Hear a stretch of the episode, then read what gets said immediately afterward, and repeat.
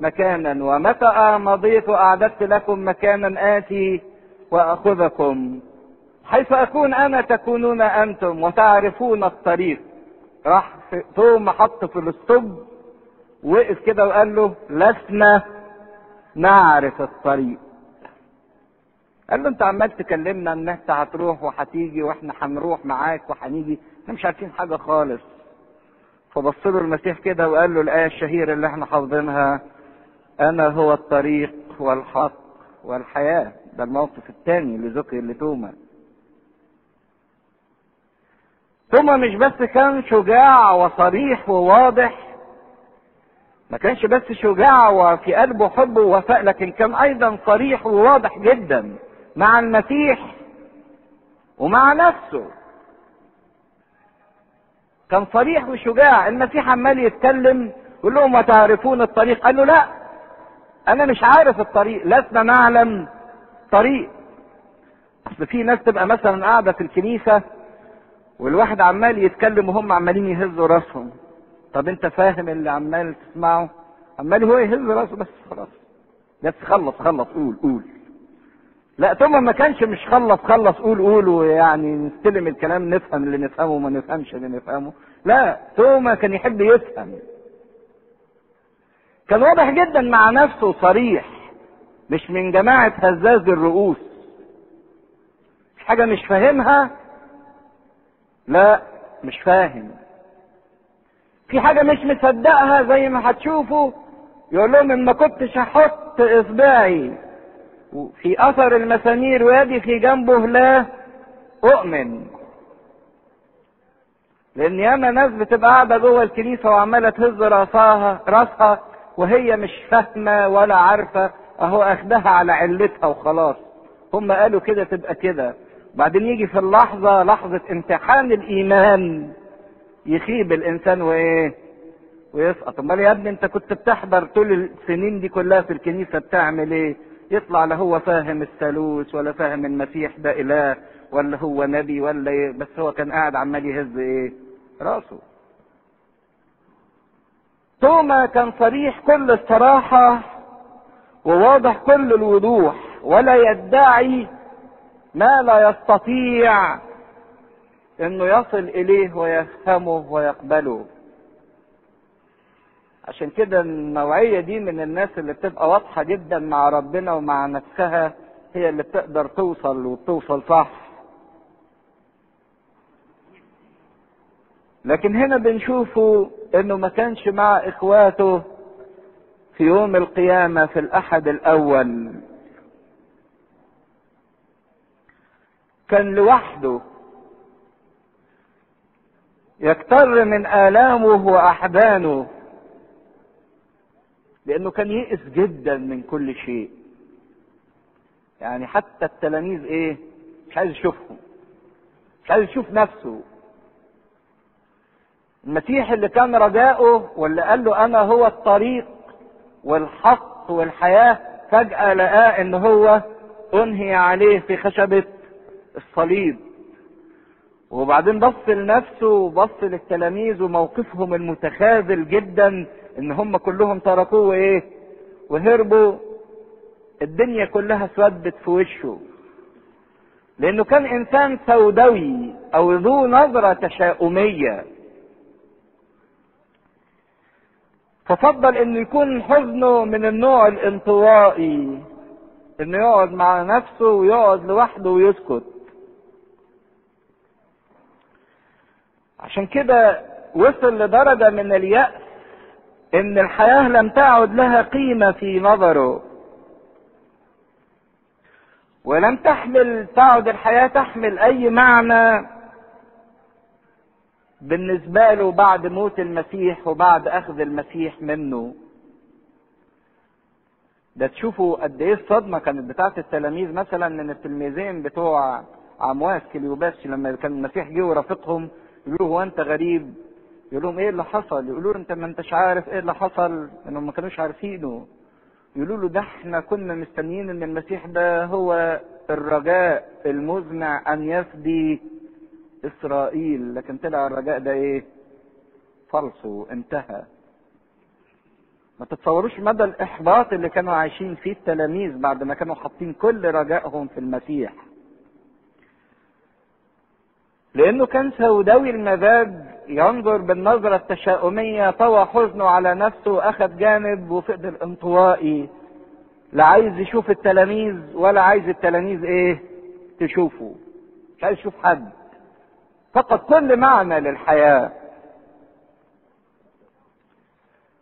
يقولوا الإنسان اللي ذو نظرة سوداوية أو متشائم في النفس نفسيتها أنواع. النفس السوداوية أو المتشائمة باستمرار تشوف الليل في عز الإيه؟ النهار. هو كان كده يعني حتى لما قال للتلاميذ المسيح رايحين اليهودية عشان يشوفوا العاذر كان وصل للنهاية على طول إن المسيح ده إيه؟ هيموت وإحنا كمان هنموت معاه بالتشاؤم من الأول يعني. فاذا كان الإنسان ذو النظرة السوداوية هو اللي بيشوف الليل في عز النهار. طب في عمق الليل بقى هيشوف إيه؟ إذا كان بيشوف الليل في النهار. لما المسيح كان معاهم ده نهار وشاف الإيه؟ الليل. طب لما المسيح اتخذ منه والمسيح دخل في ظلمة الليل بقى هيشوف الليل ده شكله إيه؟ عشان تتخيلوا مدى الانفعال النفسي اللي كان فيه توما. كره الحياة وكره نفسه وكره التلاميذ وكره الناس وكره كل شيء. عشان كده انطوى وأثر أو فضل إن محدش يشوفه ولا هو يشوف حد. فلم يكن معهم حين جاء يسوع. عشان كده ما كانش معهم أول مرة. فالتلاميذ بعثوا له فقال له التلاميذ الآخرون قد رأينا الرب. إحنا شفناه يا توما. لكن هو لسه حاطط النضارة السوداء على عينيه. رأي شفته إيه ورأيته إيه؟ ده إذا كان هو اتعلق على الصليب واتحط في القبر والقبر اتختم. فقال لهم إن لم أبصر في يديه أثر المسامير وأضع إصبعي في أثر المسامير وأضع يدي في جنبه لا أؤمن. هم التلاميذ قالوا له قد رأينا رأينا يعني شفنا. خدوا بالكم إن ده اختبار القيامة الجميل بنفس الكلمة اللي قالتها مريم المجدلية لما راحت تقول للتلاميذ أنها رأت الرب وأنه قال لها هذا. اذا القيامة هي رؤيه وعشان كده قلنا الكنيسة طول أيام الخمسين لما بتعمل دسة الأيقونة بتاعة القيامة عايزة تقول لنا إن القيامة رؤية أنت شفت المسيح القائم ولا ما شفتهوش؟ فهو قال لهم لا. مش هؤمن إلا لما مش بس أشوفه زيكم إلا كمان لما أحط أصبعي في أثر المسامير ويدي في جنبه. والعجيبة إن في معاملة المسيح لتوما كانت معاملة لطيفة جدا جدا جدا. كأن السيد المسيح ما نساش ان توما ده في يوم من الأيام كان عنده الاستعداد إنه يروح اليهودية ويموت إيه؟ معاه. ظل المسيح حافظ له دي. عشان كده يقول لك ذكرت لك محبتك وغيرتك غيرة صباقي ذهابك ورائي في البرية. ربنا بيقول للنفس كده أنا فاكر تعب المحبة. الله ليس بظالم حتى ينسى تعب المحبة. إذا كان كوباية مية بتقدم باسم المسيح المسيح ما بينساهاش ففضل المسيح شايل له الحكاية دهيت لأن كان ممكن جدا المسيح يقول يعني بقى في عشرة شافوا وفي مريم المجدلية شافت. وانت بتقول إن ما شفتش مش هصدق عنك ما إيه؟ ما صدق. هعمل لك إيه أكتر من كده؟ لكن المسيح ما كانش كده. المسيح كان في معاملته معاملة رقيقة جدا جدا مع هذا الإنسان بالرغم من سوداوية هذا الإنسان. حاجة الحلوة في المسيح إن المسيح بيعرف يعامل كل واحد بحسب نفسيته وبحسب تكوينه. في مرة المسيح قال لبطرس اذهب عني يا شيطان. تخيلوا بقى لو المسيح كان قال الكلمة دي لتوما. كان إيه اللي حصل لتوما؟ كان راح ما رجعش خالص. كان راح ما رجعش بقى. يعني كان المسيح اثرها خالص في وشه. اذهب عني يا شيطان لأنك مش مآمن. لكن المسيح ما قالهالوش. المسيح يعرف يدي كل واحد الكلمة اللي تناسبه. في واحد يجي باللين في واحد يجي ببسطة في واحد يجي بكلمة في واحد ما يجيش إلا بعصاية. حتى لو كانوا إخوات الكل مش بيبقى زي بعض. كل واحد ليه تعامل نفسي معين. والجميل إن المسيح بيحترم نفسية كل فرد. عشان كده المسيح ما استعملش معاه أسلوب الانتهار لكن استعمل معاه اسلوب التوبيخ الخفيف جدا. ما قساش عليه لأنه يعرف نفسيته كويس. كان توبة صاحب المبدأ يسموه مبدأ العلم التجريبي. العلم التجريبي يعني ما حد مش هآمن إلا لما أجرب لما أختبر لما آمس بنفسي لما أجيبها بعقلي. لأنه كان من النوع اللي بيفضل العقل على الإيمان أو بيرفع العقل على الإيمان. وبعد ثمانية أيام كان التلاميذ أيضا داخلا وتوما معهم. المرة الأولانية توما ما كانش معاهم لكن المرة الثانية توما كان معاهم. عشان كده الكنيسة على فكرة الكنيسة حلوة قوي في طقسها. وللأسف لأن إحنا ما بنفهمش الطقس أو ما بنتابعهوش بتفوتنا حاجات جميلة. فعارفين يوم عيد القيامة طبعا كل واحد بيروح بقى مشغول في أكل اللحمة وفي زيارة بعضنا بعض. لكن لا ده الكنيسة بتعمل حاجة اسمها عشية الأبواب المغلقة في يوم عيد القيامة نفسه. في الميعاد اللي ظهر فيه السيد المسيح للتلاميذ والأبواب مغلقة. الكنيسة بتقفل البيبان على الناس اللي موجودة فيها. تعمل دورة للقيامة وتعمل عشية. طقس جميل جدا. وأيضا تيجي في اليوم الثامن من القيامة تعمل حاجة اسمها أكتاف القيامة. أكتا يعني ثمانية. باللغة اللاتينية. أكتاف القيامة ده اليوم الثامن من قيامة المسيح اللي هو يوم ظهوره للتلاميذ وهم في حضور توما. لأن زي ما هنشوف إن شك توما وبسبب توما أضيفت عبارة مخصصة جدا للكنيسة في هذا اليوم. فعارفين كانت عبارة الكنيسة الأولى المسيح قام إخريستوس أنستي. دي عبارة الأحد الأول لكن بفضل توما أضيفت العبارة الثانية بالحقيقة قام آليثوس أنستي ده يرجع الفضل دي لمين؟ لتوما اللي أكد قيامة الإيه؟ المسيح. الحد الأول أعلنت القيامة وفي الحد الثاني في أكتاف القيامة تأكدت تلك القيامة للكنيسة. هي في ملاحظة مهمة جدا وتنبهنا لخطر معين. توما الخطأ بتاعه الأولاني اللي حرمه من إعلان القيامة الأولى هو إيه؟ عدم وجوده إن ما كانش في شركة القديسين ما كانش معاهم كان عنده حزن انطوائي واتقفل على نفسه وخرج وسابهم لكن لما قعد معاهم تاني مرة بالرغم انه مش مصدق وبالرغم من عدم اقتناعه لكن لما قعد في وسط الجماعة استطاع انه يرى ويلمس السيد المسيح.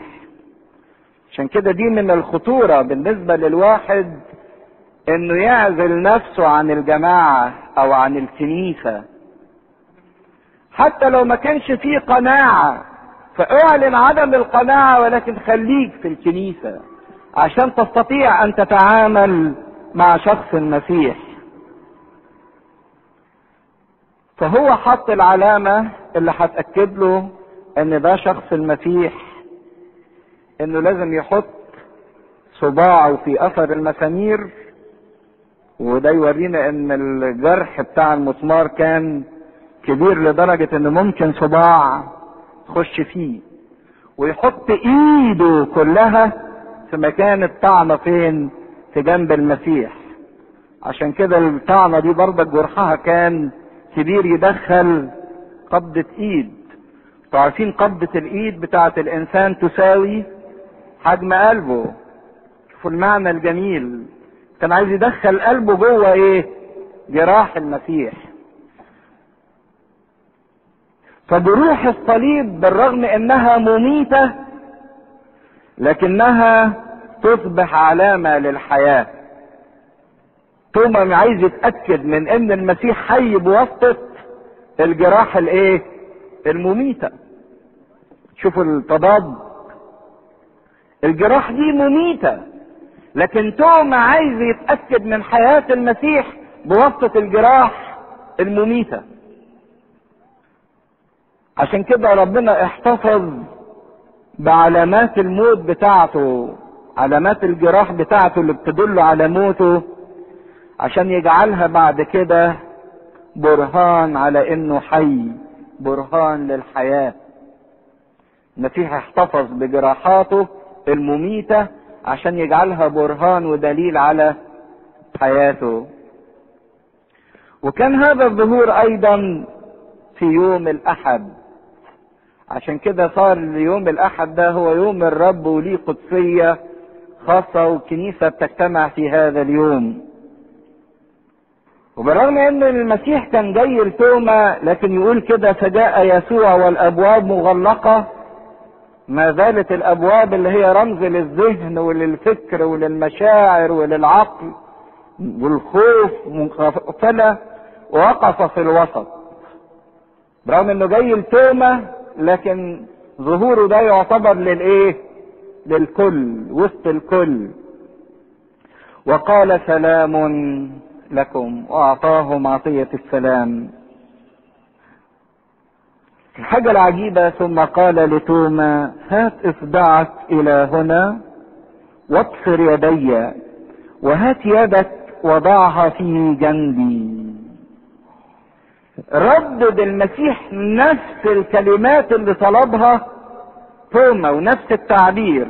صباعي في إيده وإيدي في جنبي. وكأن المسيح كان حاضر في اللحظة اللي حط فيها توما هذه الإيه؟ الشروط. وفي توبيخ بسيط جدا قال له لا تكن غير مؤمن بل مؤمنا. وهذا التوبيخ المسيح بيقوله لكل واحد فينا لا تكن غير مؤمن بل مؤمنا. ما تشكش. الشك الصحيح هو الشك اللي يؤدي إلى اليقين. ده اللي تقدر إن أنت تستفيد بيه. تقول لي ما أقدرش ما اشكش ماشي. شك. لكن اوصل من الشك إلى اليقين. تساءل وخد اجابة للتساؤلات بتاعتك. ما تحولش الشك إلى شك عندي. هو انك تكون رافض باستمرار. ثم ما كانش عنيد. شكه مش من نوع شك العند. لكن شكه من نوع الاستفهامي في واحد أسلوب حياته إنه شكاك. في واحد تاني ما يبقاش فاهم بيسأل. يشبهوا الشكاك ده براجل واقف على رجل واحدة. مش عارف رجل واحدة واقف عليها مش عارف يحط رجله التانية فين يحطها ورا ولا يحطها قدام؟ يحطها قدام ويصدق ولا يحطها ورا؟ وما يصدقش.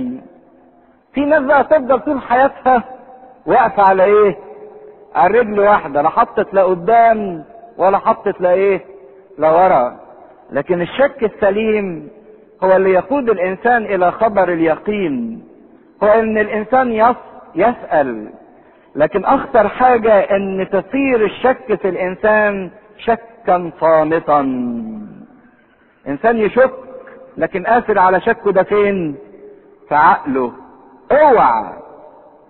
لما تكون عندك أفكار شك إنك تبقى صامت تحبسها جواك. هتبقى فريسة ليها. اللي شاف فيلم سياحة المسيحي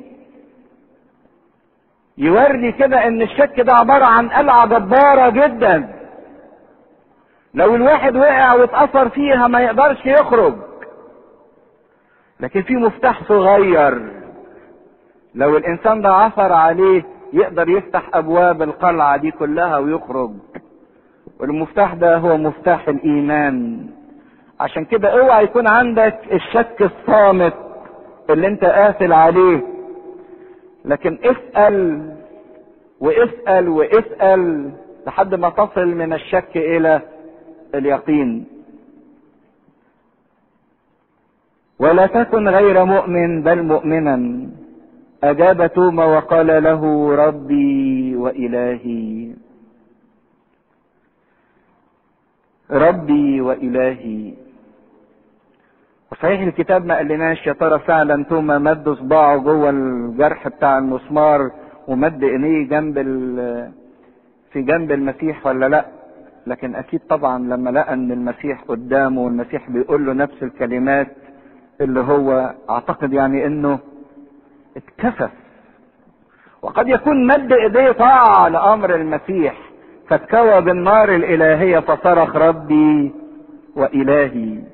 حاجة الجميلة إنه قالها بلغة المفرد ربي بتاعي أنا وإلهي بتاعي أنا. ما قالش ربنا إلهنا لا. ده كأنه كان بيدور على عطية خاصة إيه؟ بيه هو شخصيا. ثمان أيام اللي قعدهم اولا علشان يعلن قدسية يوم الأحد بالذات إن هو صار يوم الرب. سؤال بيقول ليه استنى الثمان أيام؟ وتاني حاجة فرصة لتوما إنه يعيد ترتيب أفكاره ويهيئ نفسه لاستقبال المسيح. ساعات ربنا بيستنى على الإنسان فترة لحد ما الإنسان يقول كده يعني يستوي. وبعدين لما يقدر يجي لقمة الإعلان يتلامس فعلا مع هذا الإعلان بصورة واضحة جدا. وده كان اليوم الثامن إشارة إلى الخليقة الجديدة أو إلى الحياة الأبدية. ان أنتوا عارفين إن إذا كان فترة الزمن أسبوع فاليوم الثامن يعتبر ما هو خارج الإيه؟ الزمن والقيامة فعل خارج الزمن. فصرخ ربي وإلهي ومن هنا كانت الشكوك أكدت حقيقة القيامة وأضيفت بالحقيقة قام اليثوس أنستي. وإذا كنا بيقولوا أن توما فعلا كان طلب إنه يشوف الجسد ويلمس فعلا عشان يثبت رسوليته لما يخرج ويبشر ويقولوا له انت شفت يا توما انت لمست يا توما. ما يبقاش أقل من التانيين يقول لهم أنا سمعت لا ده يقول لهم أنا إيه؟ شفت. ولمست عشان كده بيثبت رسوليته. فأجاب توما وقال له ربي وإلهي. قال له يسوع وهنا عمق الاستعلان. قال له يسوع لأنك رأيتني يا توما أمنت طوبى للذين آمنوا. ولم يروا. لأنك شفت بنفسك. فراح ربنا إدى بقى درجة عالية جدا. ودي التطويبة التاسعة اللي نطق بيها السيد المسيح. دي التطويبة التاسعة والأخيرة. الذين آمنوا ولم يروا. وهم الناس ثلاث درجات. ناس تشوف وبالرغم إنها بتشوف ما تآمنش. ناس علشان تآمن عايزة تشوف فتشوف وتآمن. وناس تانية تآمن من غير ما إيه؟ ما تشوف. فرعون شاف ضربات لكن ما آمنش. شاف معجزات ما آمنش. يهوذا شاف ومش شاف ده عمل معجزات لكن ما كانش عنده الإيمان الإيه؟ حي توما شاف فآمن لكن المسيح أعطى الطوبة للذين آمنوا ولم يروا. ودي اللي تلاقوها في رسالة بطرس الرسول الأولى الإصحاح الأولاني عدد من خمسة لثمانية. دي الدرجة بقى الأخيرة اللي بتنطبق علينا واللي إحنا بنتمتع بيها. يقول كده في رسالته الأولى الإصحاح الأولاني من عدد خمسة. أنتم الذين بقوة الله محروسون بإيمان لخلاص مستعد أن يعلن في الزمان الأخير. الذي به تبتهجون مع أنكم الآن وإن كان يجب تحزنون يسيرا بتجارب متنوعة. لكي تكون تزكية إيمانكم وهي أثمن من الذهب الفاني مع أنه يمتحن بالنار.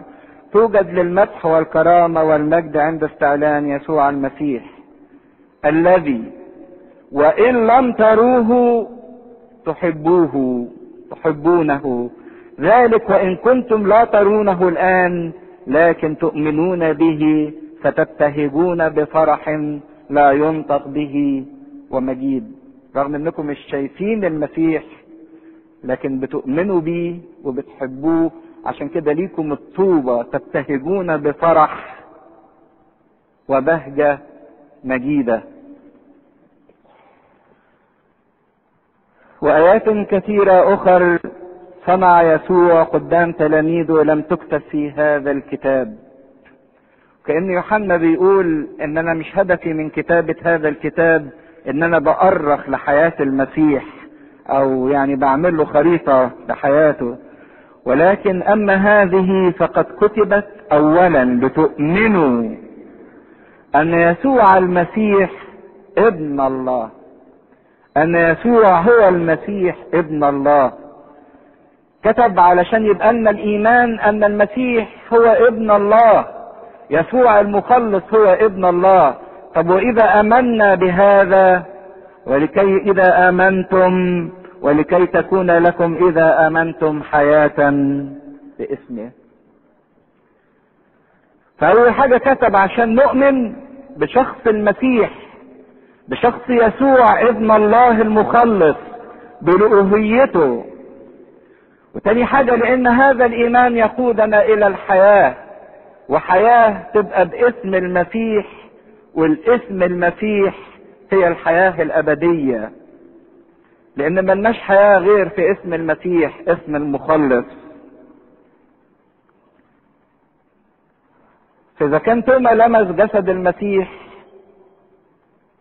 وصرخ ربي وإلهي فهو عايز يقول لنا برضك إن أنا بكتب لكم ده علشان تلمسوا أنتم المسيح وتعترفوا زي ما توما اعترف بالمسيح ربي وإيه؟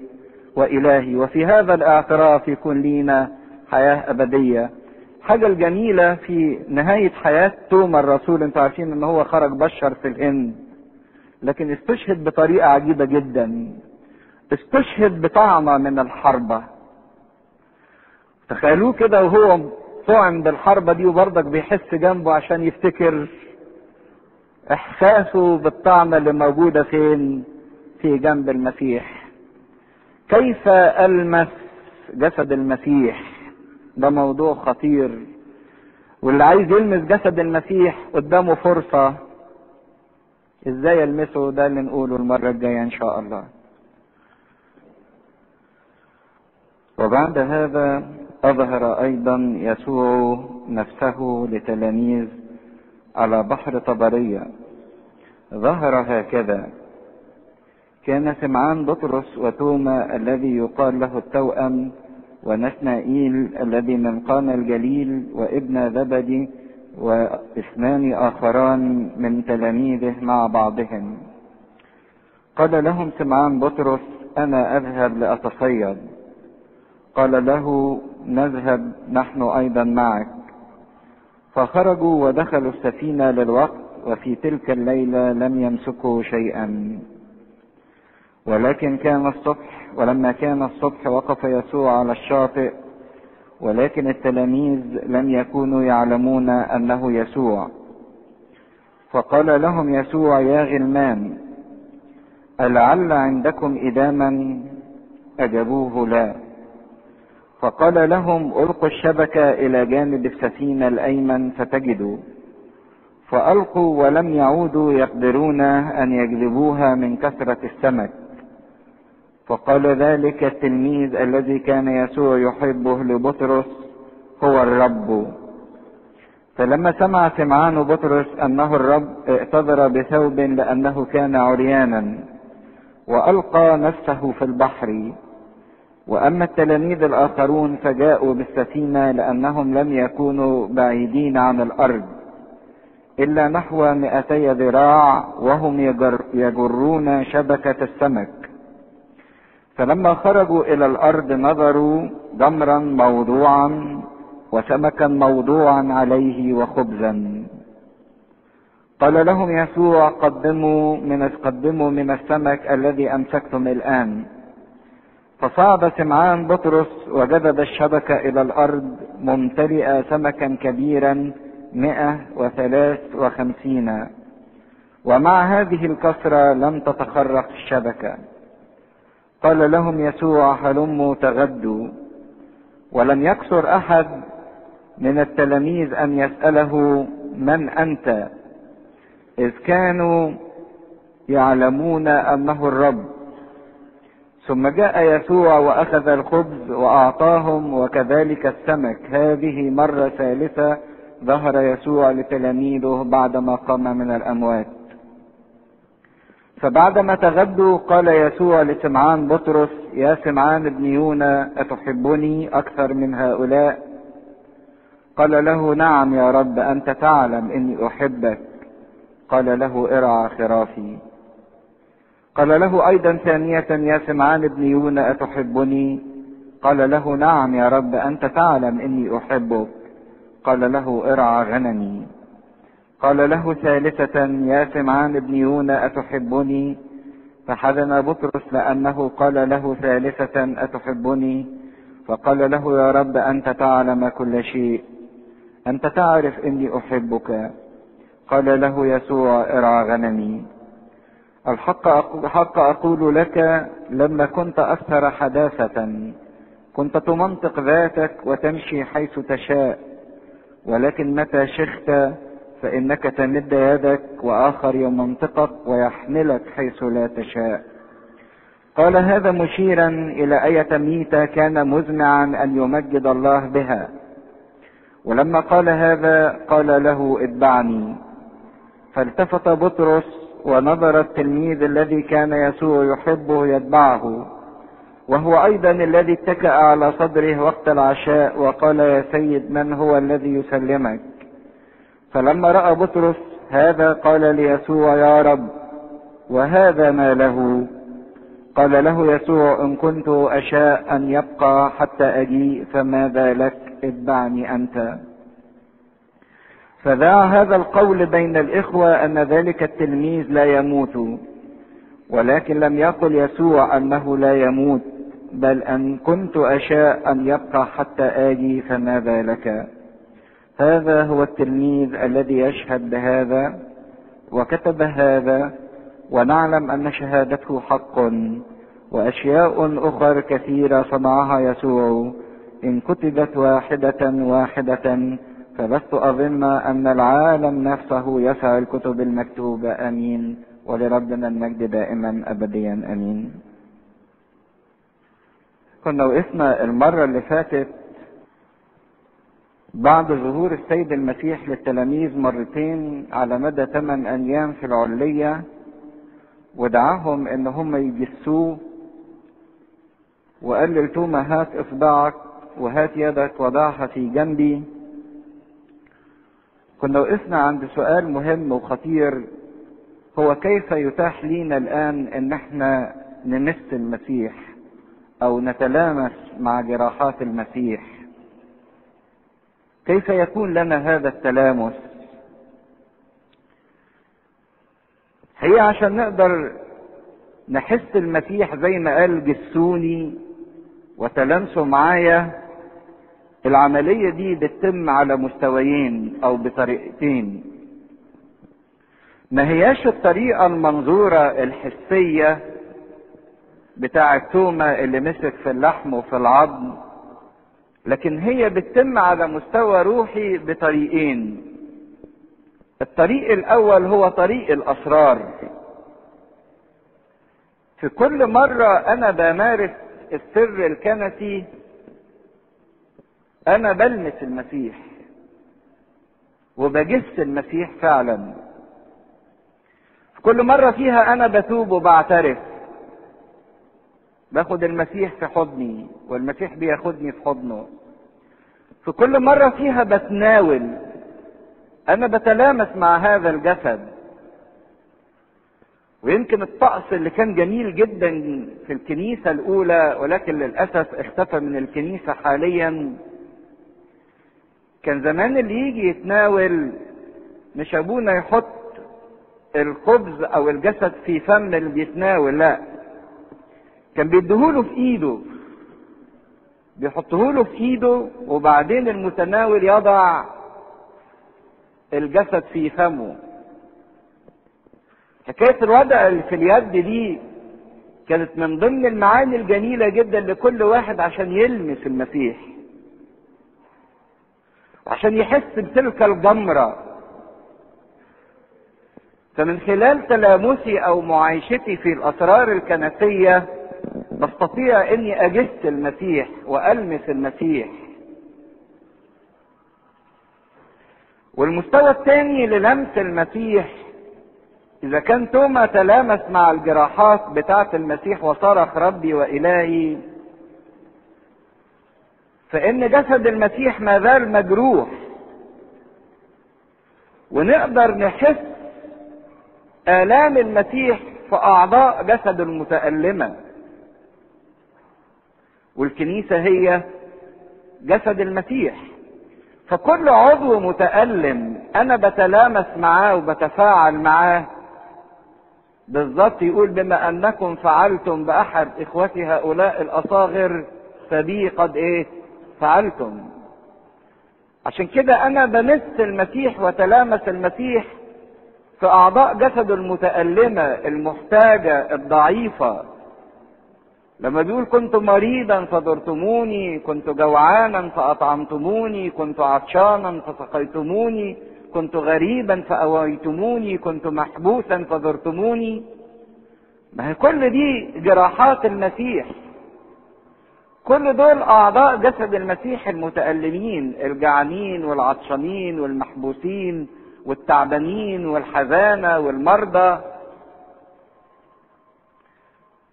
فعندي فرصة أنا كمان إني ألمس جسد المسيح المتألم وألمس تلك الجراحات من خلال تلامسي مع الأعضاء المتألمة في جسد المسيح. ومن خلال اهتمامي يقولوا له متى يا رب رأيناك جعانا أو عريانا أو عطشانا أو مريضا أو محبوسا؟ يقول لهم بما أنكم فعلتم بأحد هؤلاء إخوتي الأصاغر فبي قد فعلتم. عشان كده عمل الرحمة وإن قلب الإنسان يبقى مفتوح على الآخر ويخدم الآخر ويساعد الآخر ويدي الآخر ويحب الآخر ويتحمل الآخر من الأمور المهمة جدا للتلامس مع جسد المسيح. لكن واحد عايش لنفسه الأكل وشربه وفصحته ومذاكرته وشغله ودراسته من غير ما يفكر في الآخر ده إنسان لا يستطيع أن يتلامس مع المسيح. عشان كده القلب المفتوح بالخدمة وبالمعونة وبالحب وبالاحتمال لأعضاء المسيح المتألمة هو ده القلب اللي يقدر يتلامس فعلا ويجس المسيح على المستوى العملي وعلى المستوى الفعلي. كانت نهاية الإصحاح العشرين الآية اللي قالها معلمنا يوحنا وآيات أخرى كثيرة صنعها يسوع قدام تلاميذه لم تكتب في هذا الكتاب. وأما هذه فقد كتبت لتؤمنوا أن يسوع هو المسيح ابن الله ولتكون لكي تكون لكم إذ آمنتم حياة أبدية. وكان شكل كده الكلام إن يوحنا عايز ينهي الإنجيل بتاعه انه خلاص بيقول في حاجات تانية المسيح عملها ما اتكتبتش لكن أنا كتبت لكم الحاجات دي علشان تؤمنوا ولما تؤمنوا يكون ليكم حياة أبدية ويحط النقطة وإيه؟ وينهي. وبعدين فجأة راح كتب إصحاح تاني. وكرر تقريبا نفس العبارة اللي ختم بيها الإصحاح عشرين. كررها في نهاية الإصحاح الواحد وعشرين. إيه موضوع إصحاح واحد وعشرين ده من إنجيل يوحنا؟ حقيقة أن الإصحاح ده من الخطورة ومن الأهمية لأن الإصحاح ده بيكلمنا عن الكنيسة ومستقبلها الكنيسة اللي هي بتاعتنا في الوقت الحاضر. من خلال الثلاث حوادث اللي تمت في الإصحاح ده هو. الحادثة الأولانية مجموعة من التلاميذ سبعة طلعوا يصطادوا ما عرفوش يمسكوا حاجة. قعدوا طول الليل ما عرفوش يعملوا حاجة المسيح ظهر لهم الصبح وبعدين قال لهم ارموا الشبكة رموا الشبكة جابوا 153 سمكة كبيرة وبعدين تصلوا للشط لقوا المسيح. مجهز لهم إيه؟ سمك ونار وخبز وقال لهم كلوا. وبعدين الحادثة الثانية خد بطرس كده على انفراد وقعد يقول له أتحبني ثلاث مرات؟ وفي كل مرة يقول له أنت تعلم يقول له ارعى غنمي. وبعدين يكلمه على مستقبله. ويقول له أنت لما كنت صغير كنت بتمنطق ذاتك يعني تربط الحزام بتاعك وتمشي حيث تشاء. لكن لما شخت لما كبرت وبقت لك الحكمة هتسلم ذاتك وآخر يمنطقك ويقودك حيث لا تشاء. وزي ما هنشوف مين هو الآخر ده؟ هو الروح القدس اللي هيبتدي يحرك بطرس كممثل للكنيسة. وبعدين يبص ليوحنا ويقول له ان كنت أشاء أن يبقى حي حتى اجيء فأنا هعمل كده إذا كنت عايز. فالمسيح ليه موقف مع التلاميذ ككل ليه موقف مع بطرس ليه موقف مع يوحنا. لكن الثلاث مواقف دول بيرسموا لنا مستقبل الكنيسة وتاريخ الكنيسة ومعنى الحياة المسيحية كلها. لما نرجع للبشاير الثلاثة التانيين متى ومرقس ولوقا ترجعوا تقروا آخر آيتين في كل إصحاح. من نهاية الإصحاحات بتاعة البشاير دي تبص تلاقوا متى ومرقس ولوقا بعد ما ذكروا ظهورات القيامة أكدوا على نقطة تانية إن المسيح قبل ما يختفي ويصعد قال للتلاميذ إيه؟ اذهبوا إلى العالم أجمع وتلمذوا وعمدوهم باسم الآب والابن والروح القدس. يعني الأناجيل ختمت بظهورات القيامة ثم بإرسالية السيد المسيح للتلاميذ للإيه؟ للعالم وده مستقبل الكنيسة. لوقا استفاض في النقطة دي ومش بس ختم بكده لكن ده راح مكمل بسفر أعمال الرسل اللي فيه تاريخ انتشار الكرازة وكيف إن الكنيسة واجهت هذا العالم وامتدت في هذا العالم. باعتبار إن الإنجيل وانتشاره في العالم هو الخبر المفرح أو البشارة المفرحة اللي وصلت إلى كل أرجاء المسكونة. يوحنا عمل نفس الحكاية. بس حط صورة الإرسالية بعد ما اتكلم عن ظهارات المسيح حط صورة الإرسالية في معجزة أو في موقف ما بين المسيح والتلاميذ على بحر الجليل. وفي الحادثة دي نستطيع أن نرى فيه كل مكونات وكل الأحداث اللي تمت في الكنيسة بعد كده.